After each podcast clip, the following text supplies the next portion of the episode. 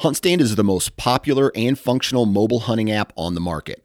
With a variety of base maps to choose from, satellite imagery that is updated every month, the ability to check the weather, no property information, and even catalog your trail cam pics, HuntStand even gives you the ability to import pins and location markers from other mobile apps. Visit huntstand.com or download wherever you download your apps. Enter discount code SN20 at checkout for 20% off.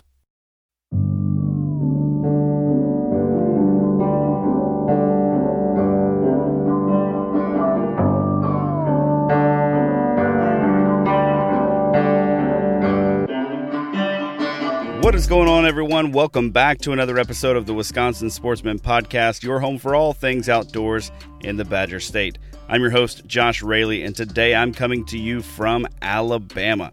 It is spring break for my kids, so we took some vacation time, uh, made the drive down. We're hanging out with family for the next little bit, and uh, yeah, it looks like I'm going to get to do a little bit of turkey hunting while I'm down here. We'll see. That is uh, yet to be confirmed, but I've got all my gear in the back of the car just in case. But uh, we've got a great episode in store for you today. I recorded this before I left so that I'd be able to uh, keep the content coming your way, even though I am out of town. A few weeks ago, I was joined by Matt Strime of Weathered Oaks Custom Calls for a good old fashioned campfire chat, kind of. And Matt's company, Weathered Oaks, is a Wisconsin based call company specializing in high quality handmade pot calls. Now, Matt actually let me get my hands on a prototype call for this year, and I've got to tell you, this thing is sweet. It very quickly became uh, my favorite pot call that I own, and uh, I own a, I own a couple of them from a few of the bigger names out there. And uh, man, this one this one is my favorite by far and I can't really say a lot about it, except I will say this I really have been amazed by the versatility uh, and also by the ease of use. My seven year old daughter can run this call, so uh, that tells you a little bit about how easy it is to use. I cannot wait to get out in the woods with it this year. So if you're in the market for a new turkey call this spring, give Weathered Oaks a try. You won't be disappointed. You uh, you can find them on Instagram at Weathered Oaks Game Calls. You can also find them on Facebook or uh, they also sell some of their calls on freetoprowl.com. Now, before we roll the conversation with Matt, a few things to bring to your attention. First, this episode of the podcast is brought to you by Overwatch Outdoors, makers of the Transformer and Orion tree saddles. Overwatch saddles are made from all Berry compliant materials. The quality and craftsmanship is absolutely second to none, and the Orion saddle is by far the most comfortable saddle I've ever sat in.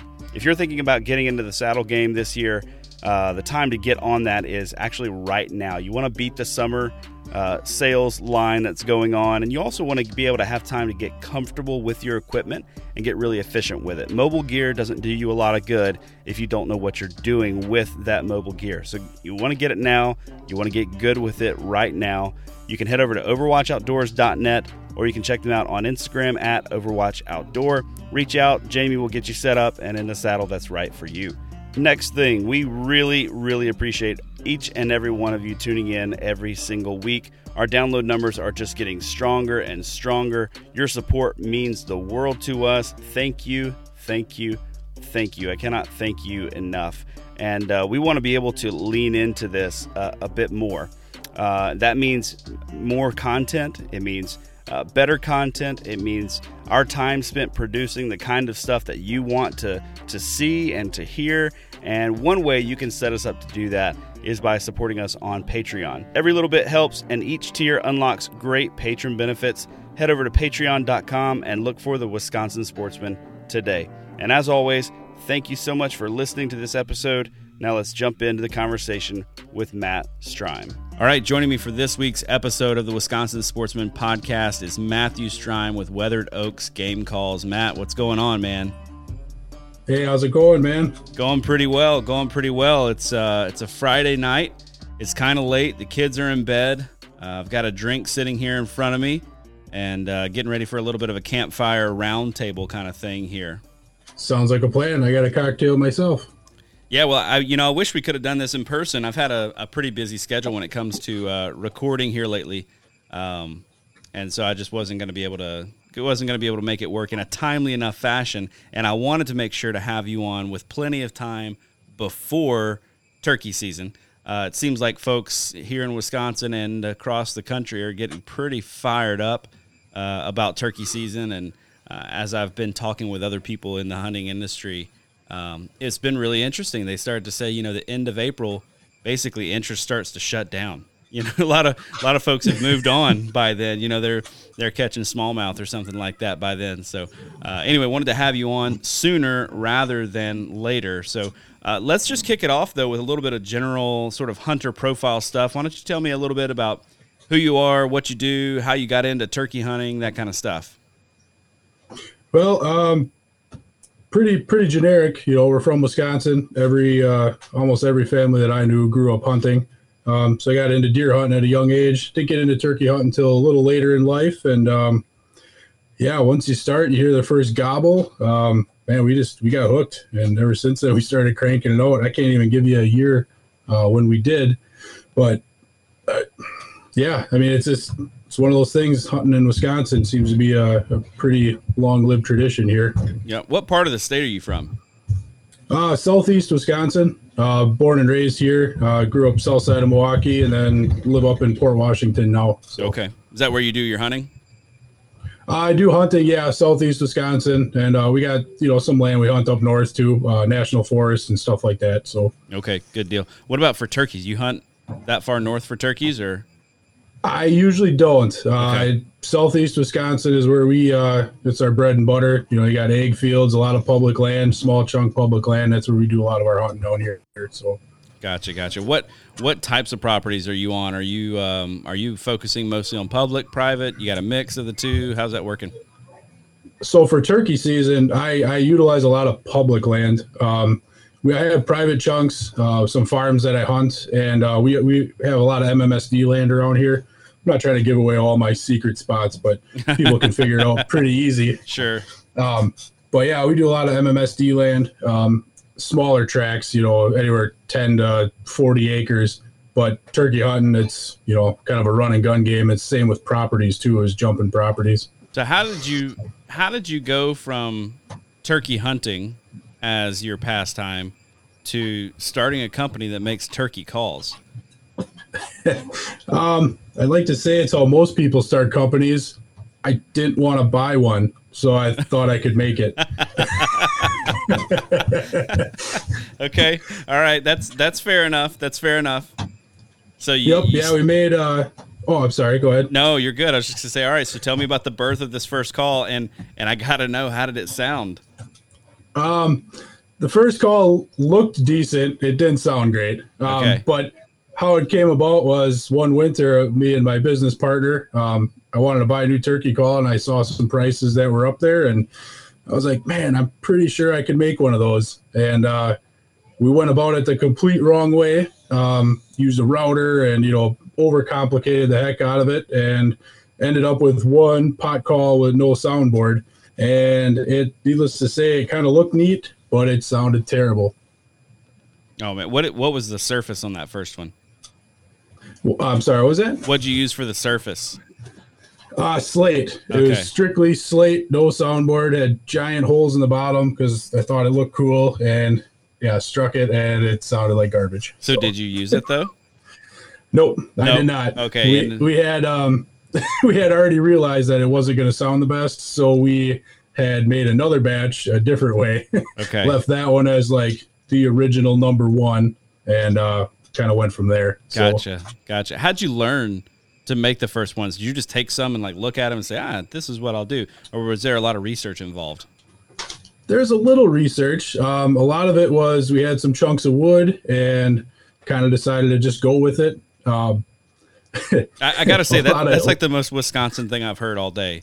Like, how, how'd you make that turkey call? Well, I had a, a some chunks of wood and I decided to just go with it. yeah, it's uh kind of kind of sounds like some backwoods stuff there, but uh, Man, good stuff. Good stuff. And you you guys are are sticking with slate calls for now. Is that right? yeah, we do slate, we do glass. Uh, we're branching out into some aluminum pot call stuff, but mostly pot calls. Um, we're starting to uh, we're going to do some prototypes this year, some deer calls and etc. Um, but our bread and butter are the pot calls. So yeah, good stuff. Good stuff. So tell me a little bit about the evolution. How'd you go from from that very first call to kind of where you guys are today? How long was that, first of all? Um, well, it took a couple weeks, and then um, once we found out it wasn't going to sound good, we did a little more research and kind of figured out what other people were doing and gapping and spacing and chamber sizes and stuff like that. And uh, we were able to crank out some ones that sounded a heck of a lot better. Okay. Um, but yeah, it took it probably took a couple months. We started in the winter, and we had our first probably 25 made for um, before turkey season. So okay, nice, nice. And you guys are cranking out quite a few now. Yep. Yeah, we try to. I mean, we still have day jobs, so we um, we try to keep it. You know, at 75 to 100 calls we make a year. Um, you know, everything's everything can change on a you know a dime, but so we try to stick to. So we're still enjoying doing it. So tell me a little bit about uh, about you guys' business during COVID. How did how did COVID impact you guys as a as a a small call maker? For us, it was great. Um, we had a lot of success because um, we had we were we were essential employees, so we had the you know I don't even know what you want to call. It. We had the uh, two week on, two week off schedule, so we were home for two weeks, worked for two weeks because they wanted to keep a uh, certain batch of people healthy, just in case something happened that we could fill in if need be. Um, so for us, we had a lot of time to putz around with calls to make them and uh, sell and deliver. I mean, we were hand delivering them all throughout COVID uh, before we even started shipping calls. So very nice. Most of you guys' marketing is through word of mouth, correct? Correct. Yep. Now, are you guys shipping nationally, or or how does that work for you? Or are are your most of your customers right here in Wisconsin? Most of our customers are in, I'd say, the quad state area: uh, Wisconsin, Michigan, Illinois, Iowa, um, and Minnesota. I think that's four.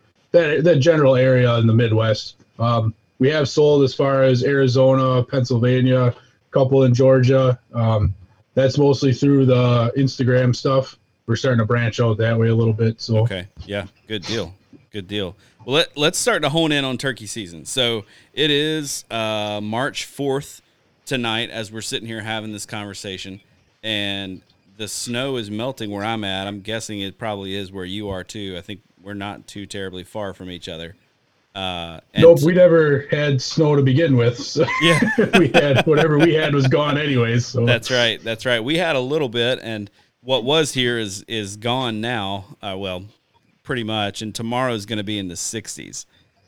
So mm-hmm. that means my brain has shifted really, really hard towards turkeys. You know, I, I thought when I moved to the Midwest from from down south, I thought that I would spend a lot of time shed hunting, and uh, and I have. I've spent a fair amount shed hunting. In fact, I'm going to go shed hunting tomorrow. But uh, man, as soon as that snow starts to melt, I start thinking about turkeys pretty hard, uh, and I start trying to go out and listen and go out and uh, check the ag fields around me and see see what's going on. So, what uh, how do, how was your turkey season last year, and what are you what are you looking forward to this year? What what season did you get? Um, I drew this year. I drew A, and last year I drew A, which is kind of a rarity, kind of a weird fluke. Um, we had a pretty successful season last year. I only killed one bird. We usually get late period tags too.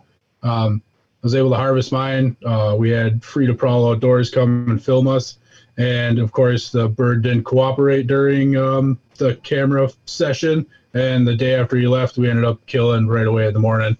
Um, That's how but, it happens. Yeah.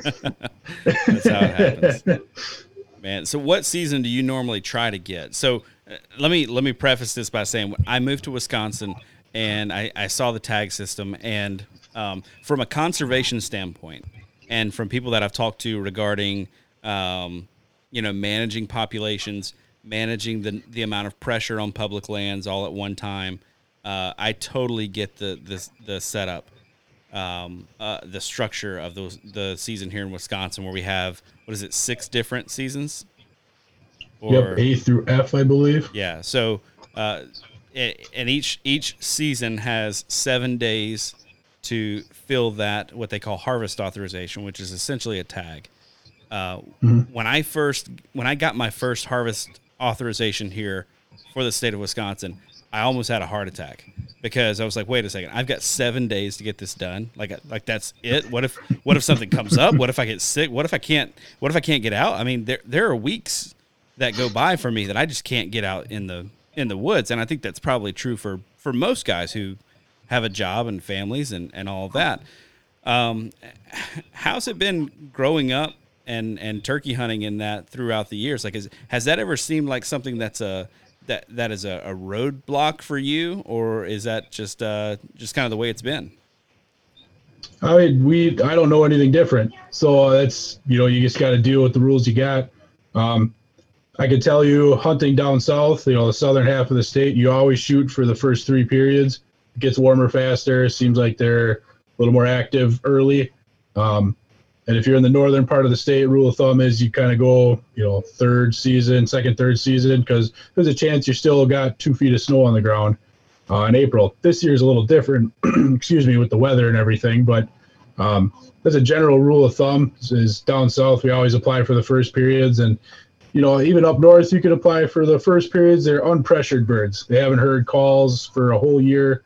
Um, not that they're easier to get close to, but they're um, definitely a little more vulnerable, um, not call shy. So yeah, let I want to jump into that just a little bit. I uh, I hunt some public lands right here around me, and like you, I live not terribly far from a large population, from a densely populated area, let's say, and uh, I got out on some public land my first year here in Wisconsin and uh, I had a tag to field, and, and I, I was actually able to get permission from a farmer right down the road, but I wanted to try my hand on public land first and see how it went.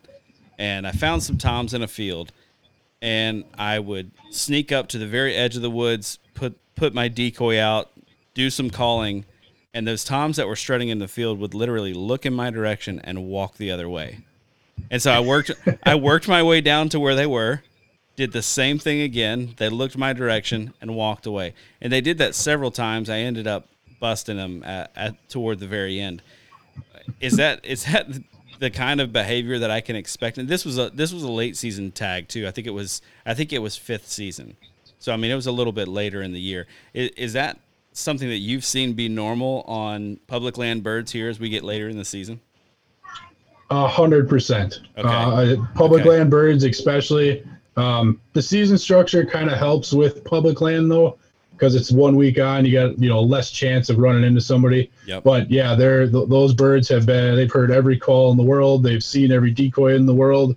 Um, I know for us last year we hunted the last two periods, and we actually had hens with a clutch of poults, and I've never seen toms act like that before in my life. So it's wow. getting late in that season. It, it changes a lot of tactics and I'm not going to say I'm an expert at late season hunting by any means, but you definitely got to do things different than the first half of the season. So, yeah, tell tell me a little bit about um, a little bit about that your experience on on public land with with birds that do that. So, if I run into something similar next year, where I've got a, a couple of field birds that that really want to just sit out in the middle, what do I do with them? Because I, I mean, I'm still going to hunt that same place this year and it happened again this year. I saw I saw birds out there in the you know toward the end of the season, and I was just like, not today. Nope, I'm not going after you. I don't care. I'm I'm not that mad at you. I'm going to go find other birds that are more willing to cooperate. I'm not going to go after you in the middle of this field. So what what would you do? How would you how would you tackle those? Uh, late season public land birds. Again, I'm no expert. I have my own experiences. We've we've killed late season birds. It's less about yeah, not necessarily less about calling. It's more about strategy and positioning yourself. If they're out in the middle of the field, you know, you say you got a line fence on one side and you got dense hardwoods on the other side, you're obviously going to want to get to the hardwood side because they're eventually going to work their way back there to go roost at night. You got to be a little more precise with your locations on where you want to go. Um, you got to get a little more, you got to get a little luckier too. Yep. Um, because they they've seen every call, and then you got to think of the the biologics of it too. Is they've been fighting for six, seven, eight weeks at that point. So the you know the big boss toms are fine, but get a lot of the other birds. They've they've gotten their butt kicked for a while. You know the jakes they gotten their butt kicked for a while. They see a decoy, they're like, "Do you really want to go ahead and do that?" You know, so they're a little more cautious. They're they're a little more hesitant, and um, you know, you might not find one as willing to commit to calling like that. So sure, sure. Is it worth getting beat up again? yep. Is it is it worth it? That hen better sound damn good. So. oh man, yeah. I you know I just oh, goodness it was it was wild. Um, yeah, I I I won't. I'm gonna go after the so this field every year that I've been here now in Wisconsin, this field has had birds in it uh, early in the season.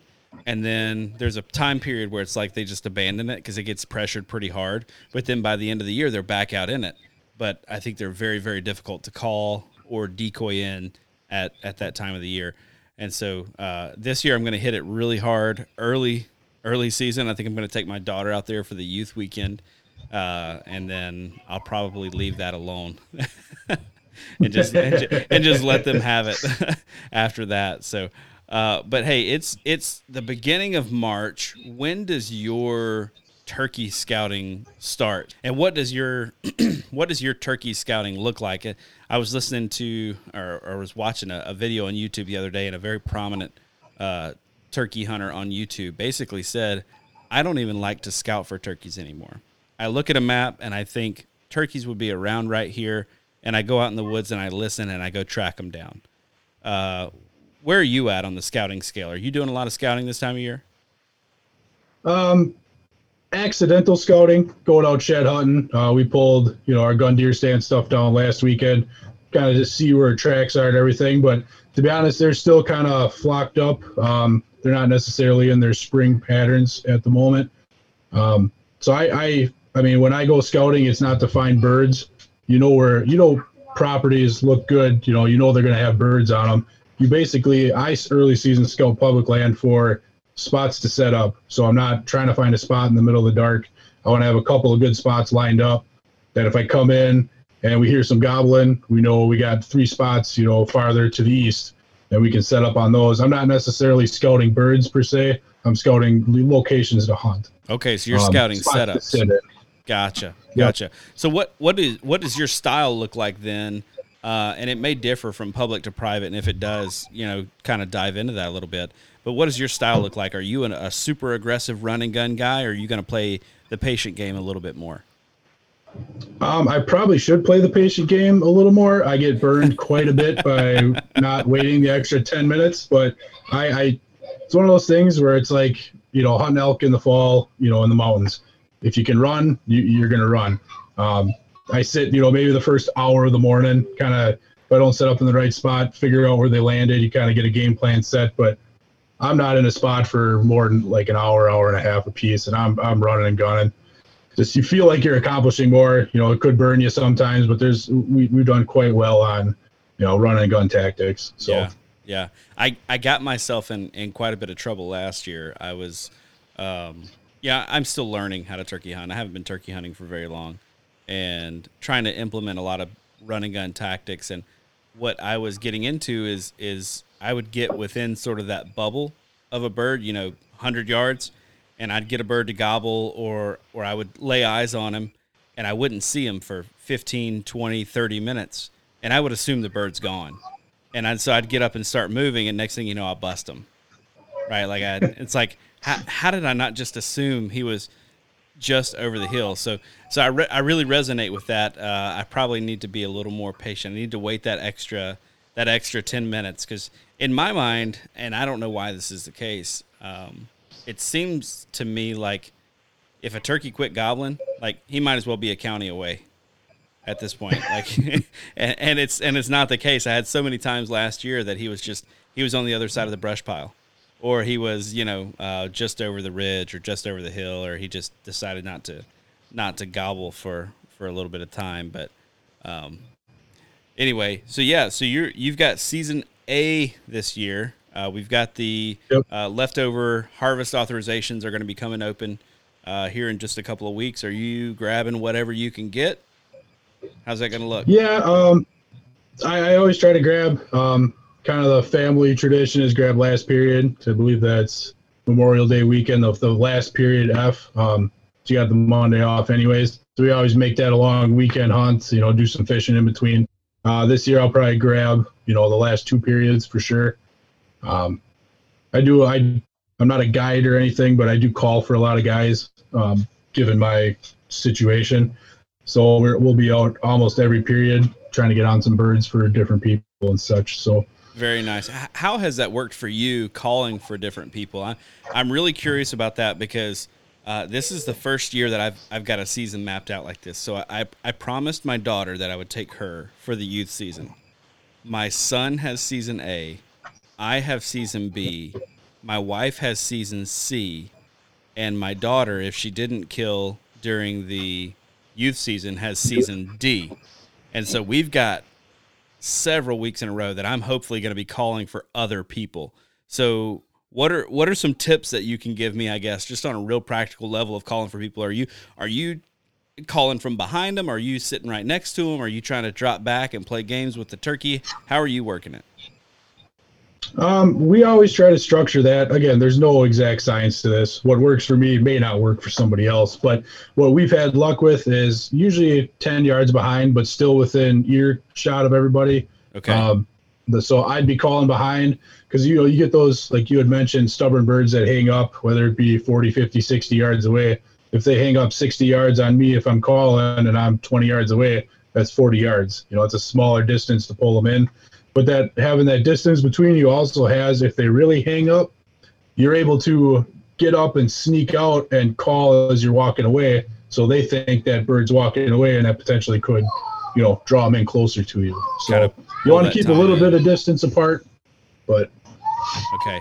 Have you had a lot of success with that sort of drop back calling? I, i've seen it a lot on youtube and i know the thp guys do it quite a bit. I had I had Zach Fehrenbaugh on my other podcast, the How to Hunt Deer podcast, um, last week, and then we actually recorded two episodes together when we talked, and um, they're they're huge proponents of the of that drop back calling and doing that. Have you had a lot of success doing that? I've had a lot of success. I've had a lot of failures too.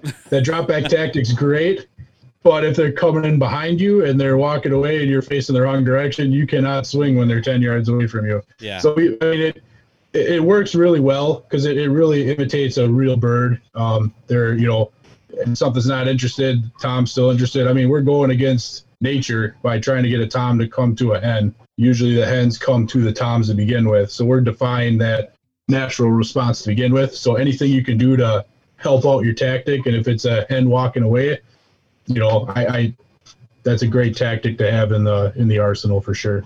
Sure, I may have to may have to give that a little bit of a try this year. I know my my kids, I won't be dropping back and moving away from them, but my wife, she's uh, she can hold her own her own out in the woods, and so uh, may have to put that to use. It'll be her first time if we can get her one. So. Uh, be her mm-hmm. first turkey in general, not just her first time. If we can get her one, so. Uh, but I, am feeling, oh, I'm awesome. feeling pretty hopeful about that. Uh, she hasn't even been out for a turkey hunt yet, and I and I've tried to tell her like, like I, I'm I promise it when you get out there and one starts gobbling 150 yards away, like it's a whole different game. She's ter- she's deer hunted quite a bit, and I'm like, no, no, Tiffany, you don't understand. It's it's a whole different thing, and and I've told I've told her and I've told other people. I think I would rather shoot a buck than a tom any day, but I think I would rather hunt for turkeys than deer any day, if that makes sense. Like I enjoyed the turkey hunting experience more than I enjoy the deer hunting experience. But I'd rather arrow a deer I, than shoot a turkey.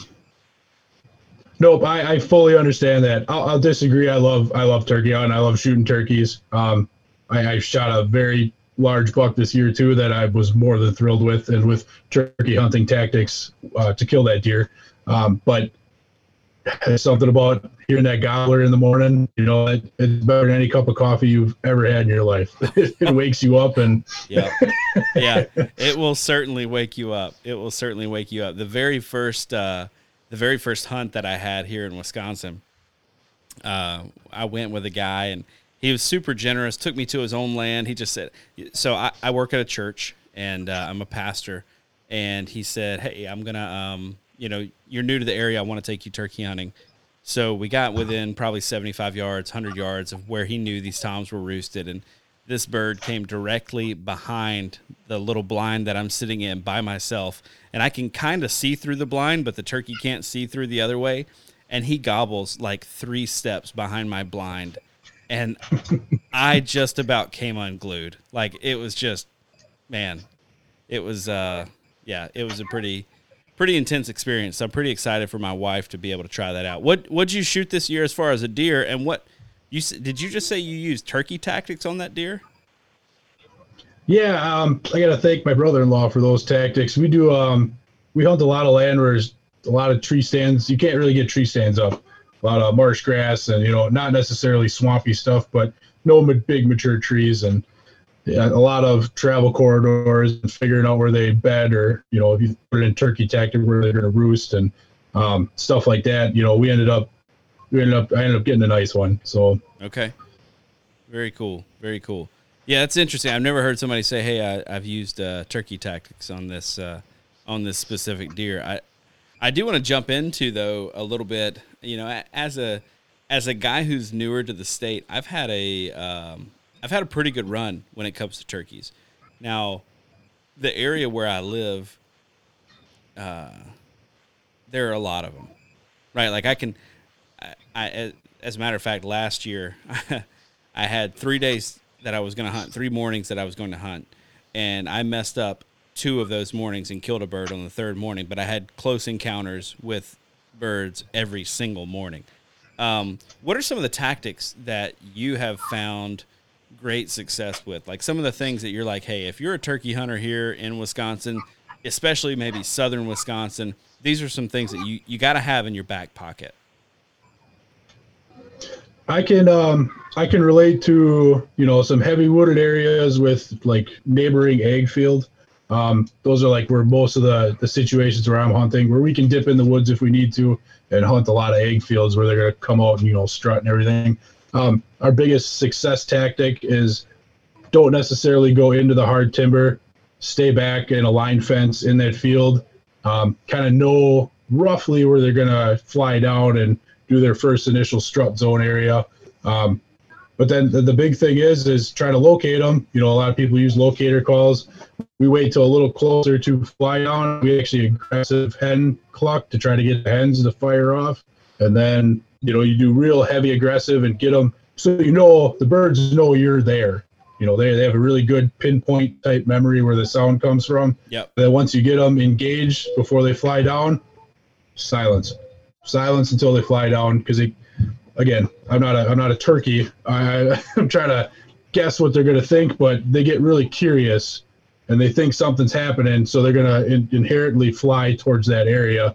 And um, when you get real aggressive and stop, and you don't respond to them at all, period, they seem to come. You know, they seem to come in a little quicker right off the get go. That's our big go-to tactic, and obviously doesn't work all the time, but that's usually where we start, and then we kind of branch the day off from there. So interesting. Are you are you guys using decoys when you're doing that? Um, depending on the season, we use decoys more early season, more for the fact that they haven't really seen anything yet.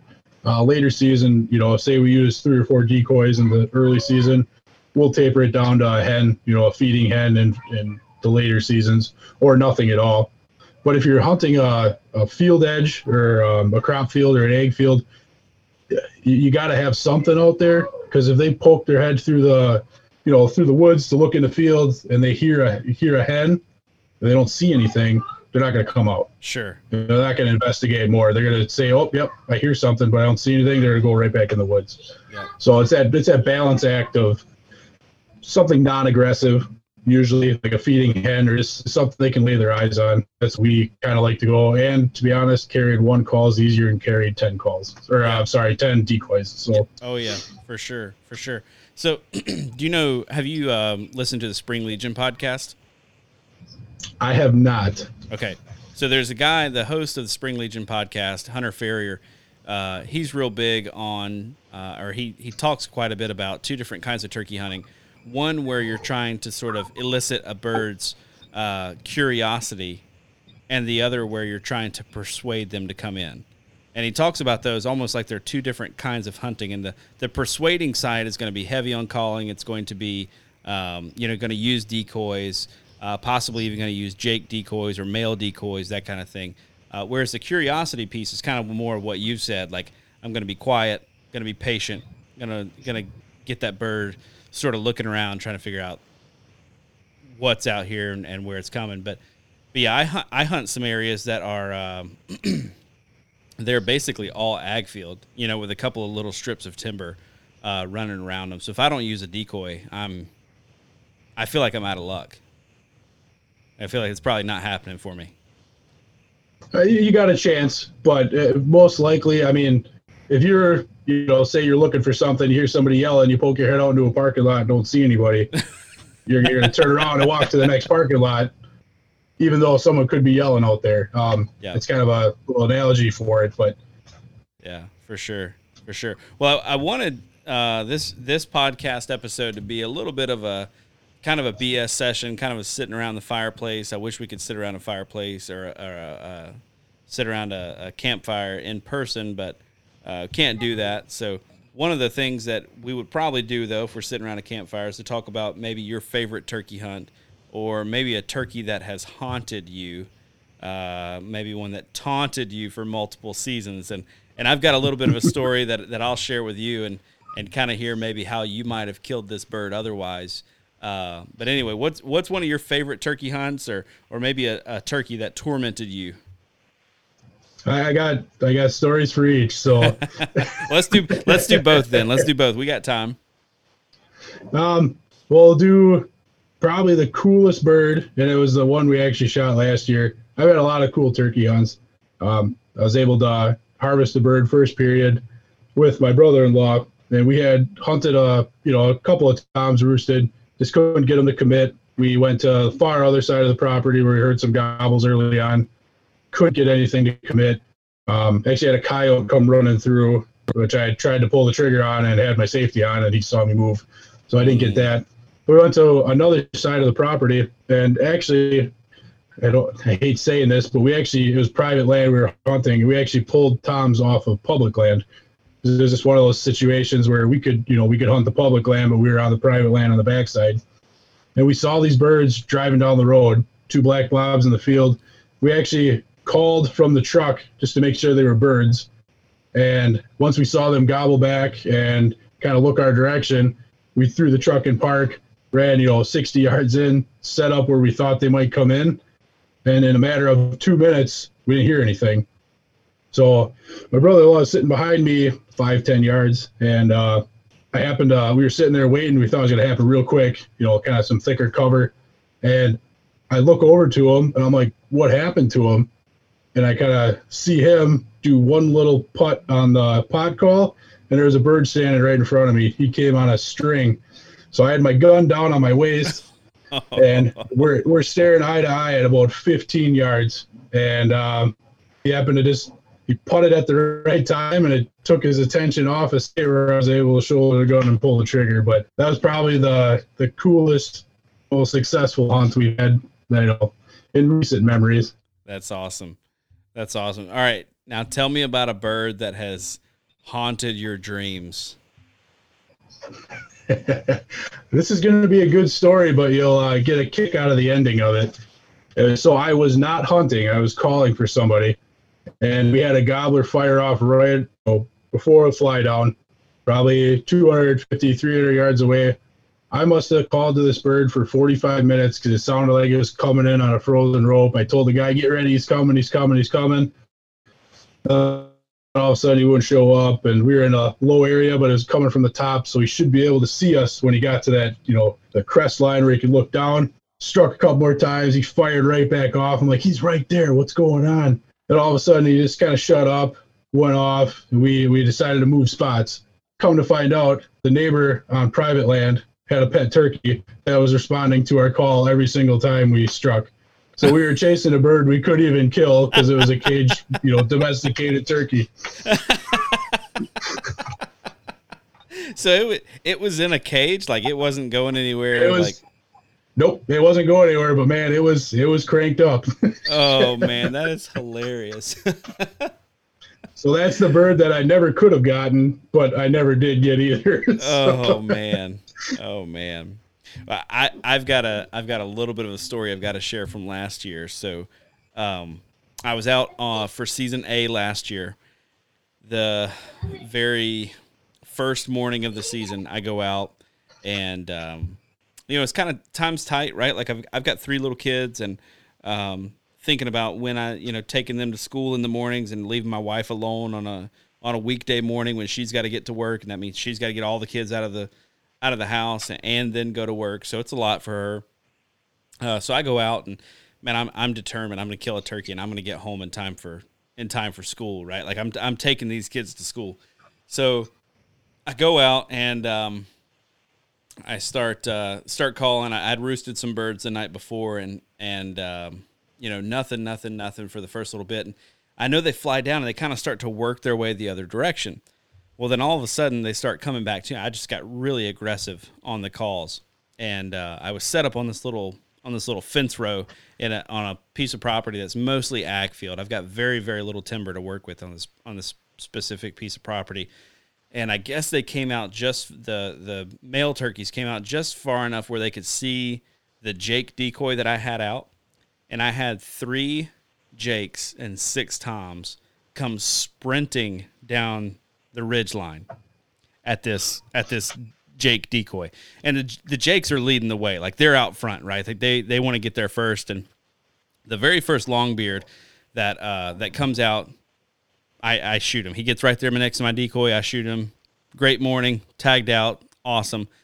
Uh, I didn't get my camera turned around on him though, but I did have my camera on another turkey that was off in the distance. And right before uh, I shoot, he popped popped into a strut, and you can tell he's missing two tail fan feathers. And that turkey, I watched him for the entire season. I watched him strut around. I, I brought friends out there to this field and tried to kill this turkey. I would when I would have a tag. I ended up with uh, with three tags for zone two last year, and would go out there. And every time I'd call to this turkey, he would just completely ignore me. He would gobble his head off at me at the roost, and then he would fly down and he would go land on the neighbor's property, and he would just stand in one place and strut all day long, all day long. And uh, I actually stopped at the road one day just to video him, just like, man, this guy, he's he's weird, you know. And uh, so this turkey drove me bonkers all season long, and I'm thinking, I'm going to get this turkey, I'm going to get this turkey. He never would respond to any of our calls, and finally, uh, the day before the very last day of the season, I had a buddy who had a um, who had a, a tag, and uh, he took me out to one of his places that morning. I filled my last tag. We were there for 15 minutes, the bird flew down off the roost. He never gobbled, flew down off the roost, 15 yards in front of us. I shoot the bird, we go home, like it, you know, done deal. Uh, but I, so I was like, well, let's go drive past this place and see if this bird is out there. This one that's driving me nuts. And he's, we, we drive by and he's in the field that, um, that I have permission on. And so we go crawling through the brush and I'm videoing him from a distance and, and he's got one of his, he's got his like reaping decoy and that mm-hmm. turkey mm-hmm. comes in on a string to fight him. I mean, just absolutely comes in on a string. He gets the turkey, and I'm like, oh my goodness, this this turkey has driven me crazy all season long. And then all of a sudden, he sees a full strut male decoy and comes, you know, running in, running in to fight, and it's like, uh, I, and, and so you know, on one part, that's a that's a story that I want to tell because Turkey whipped me all season long, and then a buddy of mine got to shoot him, uh, which was great. It, this guy's a really good friend, um, and and I appreciate hunting with him a lot. So I'm glad he got him. At the same time, I, you know, I've talked on forums and stuff with different guys about using male decoys, and a lot of guys are for it, a lot of guys are, are against it. So in in true campfire fashion let's uh let's let's open a can of worms here and talk about male decoys, full strut decoys, Jake decoys. What do you think about them? I I have a Jake decoy. I have a full strut decoy with a fan in it, uh, a harvested fan. Um, they're they're as good as uh, I, I don't know. I've never killed a bird with a with a full strut decoy before. I use it primarily to sneak through tighter or a more open cover so I kind of put that in front of me to cover myself to get into position, or I use it if there's not a lot of cover to kind of set it by me uh, for a little extra cover. I, I, am kind of old school. I like running, you know, just a hen decoy and, you know, rely on the calling. But they both have merits. It's the same thing. You have a 150 inch buck coming into a, a buck decoy. You're going to get 150 inch that comes in and attacks it. You're going to get one that sees it from 100 miles away, and he'll be in the next county over. Yep. And it's it, uh, it's a lot of situational stuff. Um, later in the season, you know, in theory, they've been fighting all year. They don't want to see another dominant Tom. You know, they want to see a Jake fan. They'll come in, you know, more likely to to beat up a Jake than they would a, a full, you know, full nice Tom. Um, I don't I don't use it enough to have a great input on it, um, but there I can see a place for them. Um, I'm also I can see where they add an extra layer of realism where it becomes a, are you actually hunting for them or are you putting real decoys out there to have them come in? Um, yeah. You are right. That is uh, it'll open a can of worms because everybody's got an opinion on it. That's right, man. You know, I, I've seen it on some forums and stuff where where people talk about Jake decoys or they talk about full strut decoys as though if you just use them, it doesn't matter. You know, the the turkey's coming in 100% of the time. Like they talk about it like it's like, you know, basically the turkey has no option other than to come in. And I and I get that there's, you know, we're taking advantage of something that's that's hardwired into them. But man, some some of the some of the purists that are out there and, and not knocking their position at all, but just just saying, like I, I've seen, you know, reaping decoys, and I've watched Tom's turn around and run the other direction, you know, and and not written, and and it not be the magic sauce that so many people think that it is.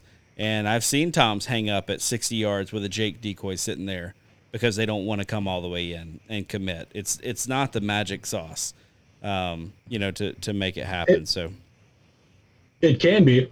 Oh, it, it obviously yep. works. There's a lot of, yep. I mean, and you got to remember, you only see the success videos. That's right. People aren't going to post failure videos. There might be 200 failures to that one success. Um, I, I try to, again, no expert at turkey hunting. I have a lot of experience turkey hunting, but I try to equate it to a human. If I've been getting my butt kicked all year long, am I going to run into a hen and a Jake, or am I going to run into a hen by itself? I'm not going to, I don't want to fight you know, near the end of the season, you know, they're sick and tired of it. Whether that's right or wrong, it works for me. You know, you get more minimalist as the season goes on. And then as for the purist aspect of it, it's how hard you want to make it for yourself? Yep. You know, you have these tools that are legal to use. I do not knock anybody for using them. They're legal to use. But at, you know, it's what you feel good about using, you know?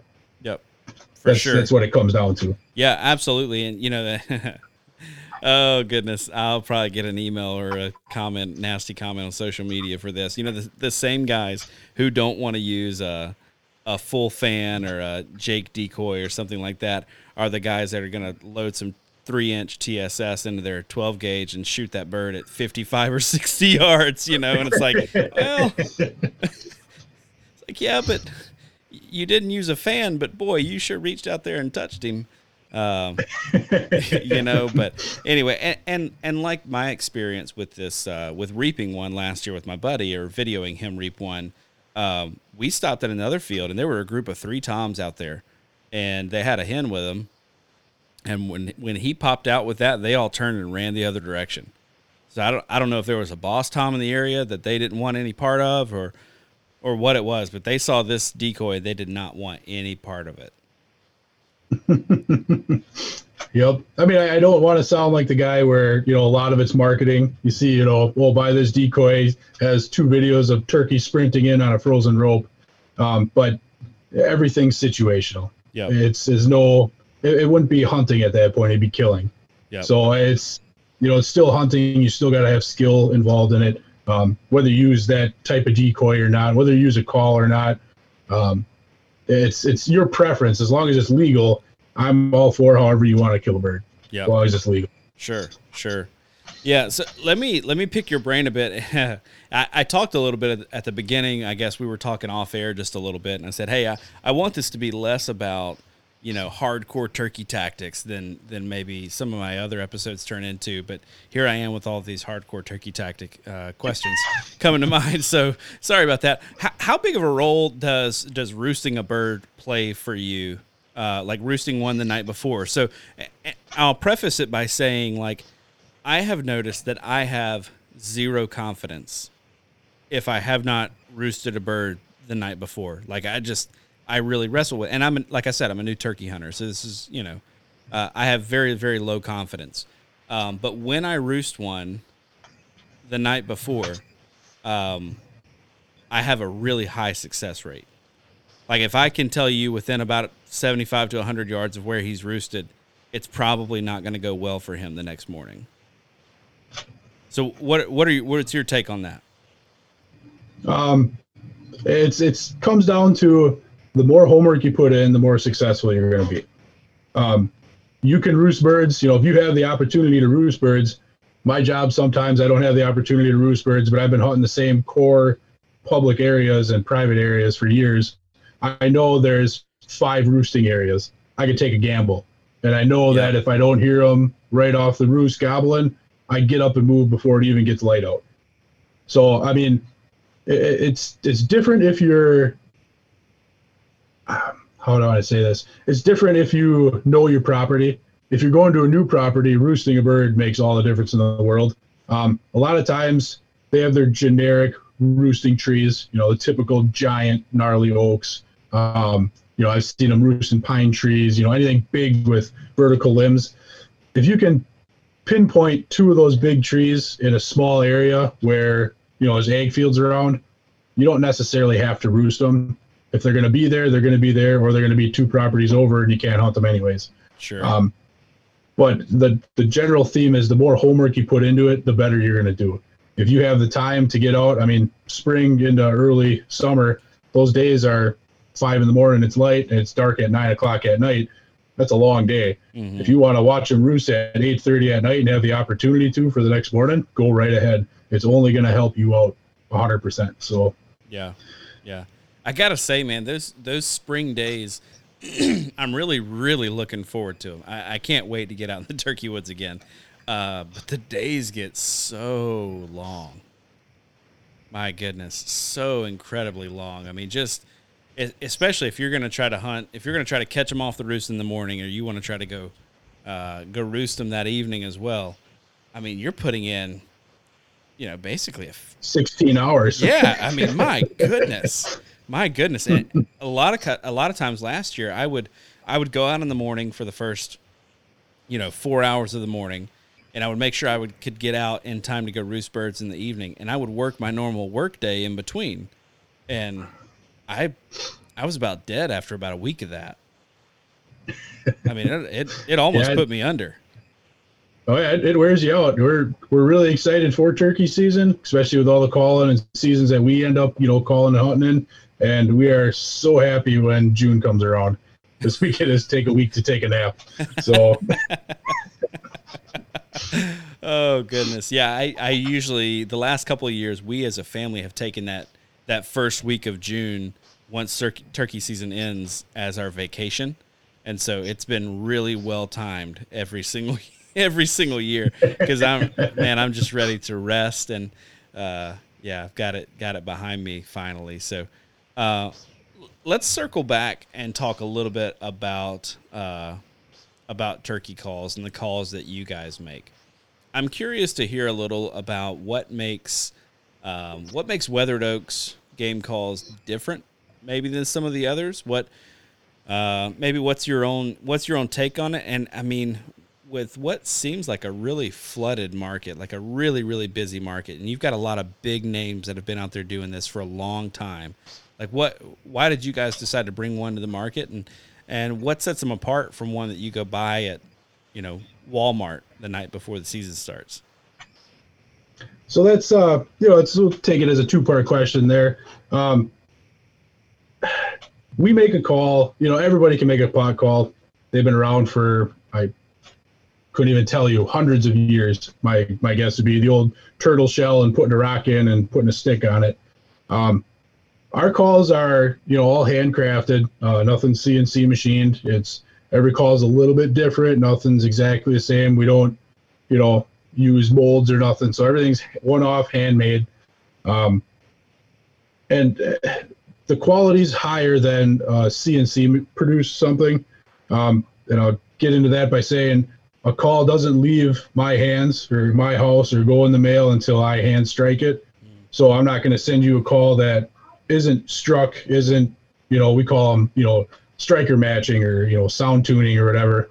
Um, I don't let you know, it's that's my name on those calls going out there. Sure. So I don't want to send somebody something that's damaged, doesn't sound quite right.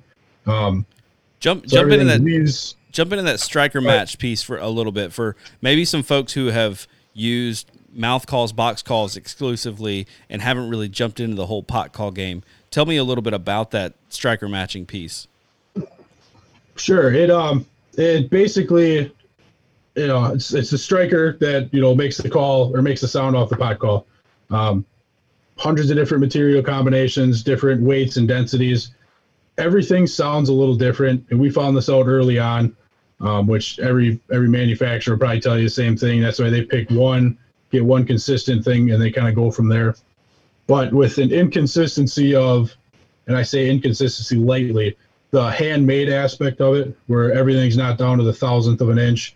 Um, it's very important to us to strike the calls because there could be a 16th of a gap bigger than the call I did before that sounded good with a purple heart striker with a maple top.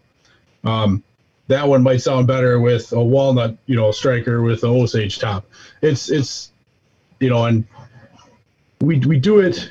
It's more so that's a quality aspect of it. We just we want everything Yeah. to sound good. We want you know our customers and our clients to succeed and have the best quality call that they can get. Um, That's why we do it. You know, a lot of bigger names, they're they're more mass produced. They got a formula worked out, so they can just ship it out with you. And if it sounds like junk, you just return it, and they'll send you another one. We we send them out trying to skip that step. Yep. So for sure. And yeah, I, I, uh, I, I just wanted to cover that piece real quick because I, I knew it was for a quality standpoint and and to make sure that people are going to get a call that sounds not just good but great out of the box, you know. And and I also wanted to highlight a little bit of man, if you guys are striker matching, you know, these calls, like you're putting, you're going the extra mile to make sure that the customer is going to be satisfied. So didn't mean to cut you off or derail your answer there, but um, anyway, so wh- what? Uh, yeah, I guess I'll let you just continue on then. Um, where were we? What? That, you know what? That's a good question. Uh, we were, where were we? So we were talking. talk now. That's right. Yeah. Uh, let's see. We were talking turkey calls. What sets yours apart? And one of the things that sets them apart is your, uh, you know, going through and striker matching each one of them. Yep, and I mean, and the difference between a Walmart call, I mean, don't get me wrong, you can put two sticks together with a rock and call a turkey in. Not saying turkeys are dumb, but you can make generic sound with a lot of things. Um, it's probably not the best business model, but we make calls that are going to last you the life of your turkey hunting career. Um, so we we have we don't advertise it or anything, but we've had a couple people drop their call, break glass. We'll put glass back in, you know, for a, a minimal fee because we know our quality products there.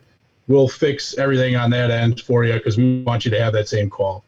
Um, yeah, I mean it's it's we can go into as much depth about calls and on that end as you want, but I mean, it's kind of like the generic why we're better than the twenty dollar Walmart car. Yeah, you're gonna you're gonna pay for it, but it's like paying Craftsman versus Snap on tools. Yep. Um, Yep.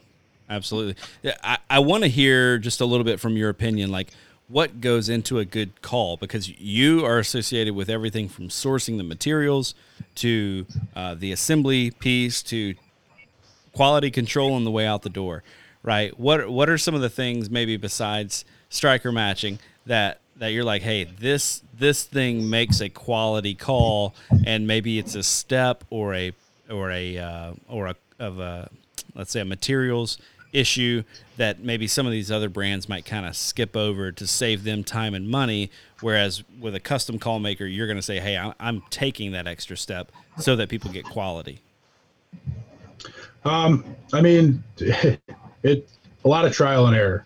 It was, um, you know, coming into it, our first call being such an epic flop to our, our calls now, which are quite successful. I mean, I'm a little biased, obviously, but it's it's it's a lot of uh, probably more scientific stuff that I don't even understand. But it's how you know you look at a sound room for a podcast studio.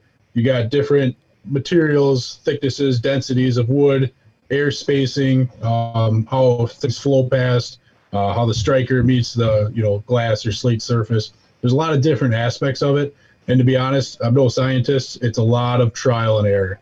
We have, I don't know if you can see behind me, I know podcast land can't see, but the stack of calls on that shelf, those are all failures. They didn't sound good. They're sitting on the shelf. Wow. So we're, you know, we don't we don't sell them if they don't sound good. Wow. Wow. So it's a lot of trial and error. We got some, like I said, we got some measurements, basic measurements and install heights and stuff figured out. Yeah, we we got some good sounding calls now. So man, that's awesome. So t- why do you uh, why do you keep those stacked up behind you? If uh, um, if they're failures, why not why not straight out in the trash can? That's a reminder. Keep you keep you honest, man. You know, just you know, keep you humble. So that's good. That's good. I, I thought that might be why. I was wondering if that was kind of kind of the motivation behind that. So, um, yep. Well, man, we're coming up. We're a little over an hour at this point of uh, of recording, and I want to be mindful of your time. I know you got kids and or have a kid, and your house is uh, full of other kids at this point. So, uh, how how can folks find Weathered Oaks game calls if they want to try one out this uh, this spring? Um, sure. Yeah, uh, we do Instagram and Facebook. Um, you, you know, reach out on either one of those platforms. We do not have a website yet. Like I said, I'm not the most social media tech person in the world. Um, we're working on that for this fall. We're going to have a website up and running. Um, basically, reach out on either one of those platforms, or um, we actually sell some calls with uh, Adam from Free to Prowl Outdoors. We have two of our lines on his website, which you can directly purchase and you're never too late for the game. Uh, we have a little bit of stock built up, and um, but yeah, we're I mean we're wrapping down production now. We're starting to look into some grunt tubes and stuff, starting to produce those for fall. But there's still, I mean, reach out and we can do anything from our stock items to a custom call. I had a customer reach out today that had some um, sentimental meaning of wood they had from their grandfather and asked if we could make a call out of that chunk of wood and uh, he's a little nervous to ask, but I said, "Hell yeah, that's awesome!" Yeah, like man. I love making memorial calls, and you know that you trusted me with that sort of stuff is kind of kind of humbling. You know, it's yeah. really neat. What what an incredible opportunity to take something like that from somebody, but also I feel like I would that would be super nerve wracking for me. For me, oh yeah, it's. I'd be pretty nervous about that one, but um, yeah, I think you guys are good at what you do, and uh, you know, I've appreciated striking up a friendship with you on Instagram and getting to chat a little bit over text message and phone call. And uh, yeah, glad to be able to highlight turkey calls made right here in Wisconsin, just down the road from me. So I really appreciate you taking your time uh, to come on the podcast. We'll definitely have to check in again as we get closer into turkey season. I know one of the things that that I want to be able to do is to have little quick check-ins with folks around the state that I know are hunting and just saying, "Hey, what are you hearing right now? What are you seeing right now? You know, what what's the season looking like where you're at? Are they on fire or has it been a slow week? So um, you're definitely somebody I'm going to be calling. You, I'm, I'm just going to call you. You don't get the option. Other folks get the option of whether or not I'm going to call them. But now you, you, made the mistake of giving me your info. Uh, so so awesome. Well, man, thanks for your time. I appreciate it so much. Have a good evening. Sounds good. You too.